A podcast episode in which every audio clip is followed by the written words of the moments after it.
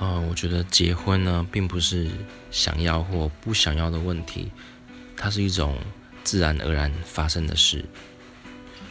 因为我总会觉得，如果你给自己设定一个假设三十岁前要结婚的这个目标的话，那么如果你真的在三十岁以前还找不到一个非常喜欢的对象，那你就非常有可能随便找到一个你觉得还可以的、还不错的人。就将就的结了婚，而我觉得这种将就呢，并没有办法让你的婚姻是一种最幸福的状态。